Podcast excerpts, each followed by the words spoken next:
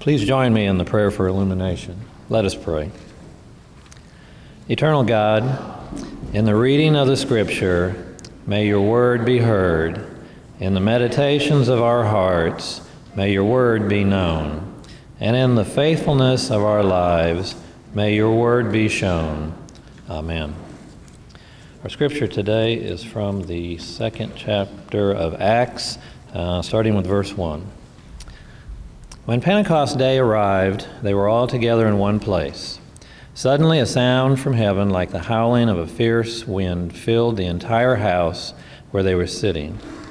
They saw what seemed to be individual flames of fire alighting on each one of them. They were all filled with the Holy Spirit and began to speak in other languages as the Spirit enabled them to speak. There were pious Jews from every nation under heaven living in Jerusalem. When they heard this sound, a crowd gathered. They were mystified because everyone heard them speaking in their native languages. They were surprised and amazed, saying, Look, aren't all these people who are speaking Galileans, every one of them? How then can each of us hear them speaking in our native language? Parthians, Medes, and Elamites, as well as residents of Mesopotamia, Judea, and Cappadocia, Pontus and Asia Phrygia and Pamphylia, Egypt and the regions of Libya bordering, bordering Cyrene, and visitors from Rome, both Jews and converts to Judaism, Cretans and Arabs, we hear them declaring the mighty works of God in our own languages. They were all surprised and bewildered. Some asked each other, What does this mean? Others jeered at them, saying, How they're full of new wine. Peter stood with the other eleven apostles. He raised his voice and declared, Judeans and everyone living in Jerusalem, know this. Listen carefully to my words. These people aren't drunk, as you suspect. After all, it's only nine o'clock in the morning. Rather, this is what was spoken through the prophet Joel. In the last days, God says, I will pour out my spirit on all people. Your sons and your daughters will prophesy. Your young will see visions, your elders will dream dreams. Even upon my servants, men and women, I will pour out my spirit in those days, and they will prophesy. I will cause wonders to occur in the heavens above and signs on the earth below blood and fire and a cloud of smoke. The sun will be changed into darkness, and the moon will be changed into blood before the great and spectacular day of the Lord comes and everyone who calls on the name of the Lord will be saved. The word of God for the people of God. Thanks be to God.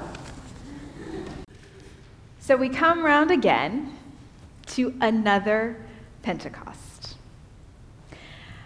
So I want to uh, tell you a little bit of a story, um, and, and, I just want to preface this by saying I know my college roommate doesn't come off so great in this story. Um, she's since repented. I promise. You'll understand. Um, we, when I moved in with uh, Lori, I knew that there were lots of things about us that were different. She was a science major, and I was a communications major. Um, she was very outgoing and bouncy and bubbly, and I am, well, generally not. Um, oh, okay, you're going to have to laugh at the jokes. I'm sorry. Mostly, I knew that we did not have the same taste in music.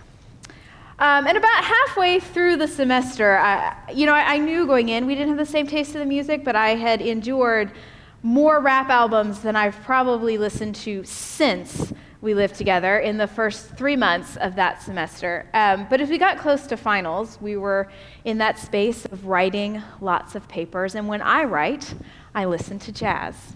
And so she comes home one day to our room, and I, I, have a Charlie Parker album on, and it must have been about in the middle of the song, and, and he is just wailing out. And she stops and she listens for a minute, and she goes, How can you tolerate that noise?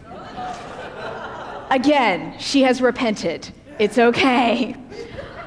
But I realized uh, in that moment, she, she kind of taught me something important and that is that sometimes the things that we love aren't the things other people love. And that it's really a matter of perspective. See, she had walked in in the middle of that song. She had walked into something she was deeply unfamiliar with that was kind of foreign territory. And to be thrown into the middle of it, it just didn't make any sense for her. It just sounded like noise. Sometimes I think that Pentecost story can be a little bit like that. It's a day that it's really easy if you show up to church for the first time or the first time in a long time to look around and like literally feel like you missed the memo on the uniform. yeah? it's a story that we, we know well, but if you're stepping in for the first time in the middle, it's a little bit disorienting. We often treat Pentecost as though it is a beginning, right? Some churches will throw birthday parties for the church today. But it's really a story about transition. It's a story about a middle, about a people going from one thing to another. And so I think it's a story with important lessons for us today. Let's be honest, church. We are a church coming up on a middle. Uh, in case you don't know, if you are new with us today, this will be my last sermon at Chapelwood United Methodist Church. I've been here seven and a half years, and so some of us think it's a little bit of an end of an era. If you don't agree, don't tell me. My ego just needs it right now. It's fine. Some of you are going to be really excited on June 18th when I'm not here, and some of you are going to be really sad.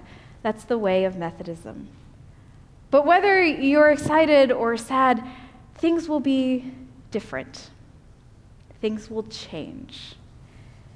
And any time something ends, there really is a kind of period of uncertainty. We're going to see this in chapter 2 uh, of Acts. And so I want to set up a little background so that we have good perspective for it. The second chapter of Acts comes right after the ascension, right? It's really quick. So it's Pentecost because it's 50 days after the resurrection. Pentecost 50. My good science majors would be able to do the Greek and Latin here. We have we just spent 50 days after the resurrection. 40 of those Jesus spent walking around, teaching, coaching his disciples. But then he ascends into heaven on the 40th day. And then there's these 10 days, these almost two weeks in Scripture, it is literally a page turn from the end of chapter 1 to the start of chapter 2. Scripture gives that uh, all of one verse. Acts chapter 2, verse 1 says, When Pentecost Day arrived, they were all together in one place. That's it. That's all the transition you get. Now, for those of you who have endured large life transitions, you know that in that page turn from one thing to another, in those 10 days from the time Jesus left to the time we're talking about today, a lot of things can happen in the midst, can't they? Those 10 days were probably pretty uncertain days. Those are the 10 days that the disciples spent going, oh, who's going to preach now? They were the days when they said, oh, wait, there are only 11 of us and there's supposed to be 12. Who's going to take care of that now? They might have been the days when they thought back and said, wait, Jesus was always the one that made sure there was enough bread and fish to go around. Who's going to take care of that now? I know that this is a familiar territory for you, church, because I have had plenty of conversations in the last couple of weeks where I have been asked, who's going to set up communion or pick the hymns or make sure that our Sunday school class has something? And people have been very sad because my answer has been, well, know. I'm not going to be here. But Peter and Elim and Rhonda are here, and they know. But the reality is that in that midst, while it may seem like such a quick thing in Scripture, every time there is an ending, there is this period of uncertainty. This time when we know what has been, but we don't yet know what will be. And there are so many questions to be answered. When suddenly every detail feels really important because we don't know how it will work out. Every ending comes with this sense of uncertainty, and yet every time we experience it, it kind of turns our gut all over again. Even in the midst of that uncertainty, it doesn't really help that when we look forward and the new thing actually starts, it doesn't actually answer the uncertainty. In fact, most of the time when we get to the, the new thing, it comes with chaos. To say it comes with a little bit of chaos on Pentecost is probably an understatement. Were you listening to that scripture? They are sitting in an upper room. They are nice and quiet. And then there is a gust of wind, and all of a sudden, their entire world turns over. There is fire burning over their heads. There are 12 guys speaking 12 different languages, and I promise you, these are like fishermen and working class. None of them studied Cretan in school. That was not a thing.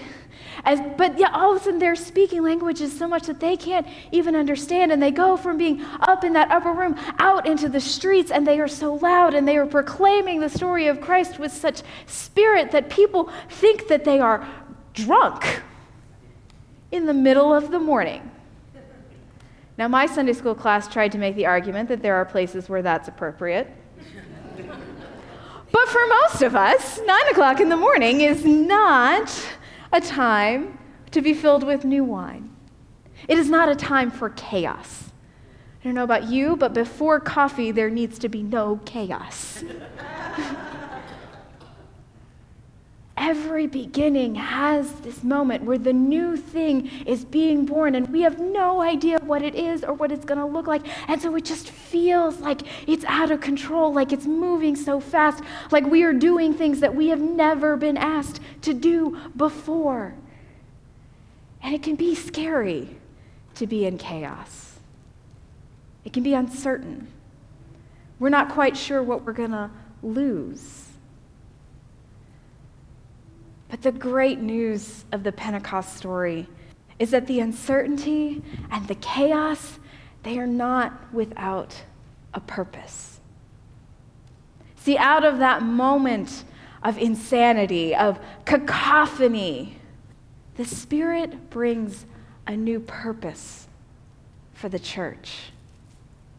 Peter steps forward and he draws upon good words that he learned in his childhood and he proclaims a future for these people. Did you catch that? The words from Joel? Your young will see visions, your elders will dream dreams. Even upon my servants, men and women, I will pour out my spirit in those days and they will prophesy. Prophesy to speak truth. Now, my deep biblical scholars in the room might be wondering if Peter paid attention in temple school, because in Joel, that last line, and they will prophesy, is not there. Joel ends, I will pour out my spirit in those days. Peter makes an addition. But I think that he makes a good one. I know time is short on Communion Sundays, but permit me this story from the book of Numbers. Now, stop me if you've heard this one. Go back, I'm not there yet. Some of you heard this one, because Numbers, I know, is a book you read all the time. Moses had been leading the people for a long time. He'd been leading them on his own. They have been wandering in the wilderness. Now, the Israelite people were very different than us today, and so after things had gotten difficult for a while, they started to complain.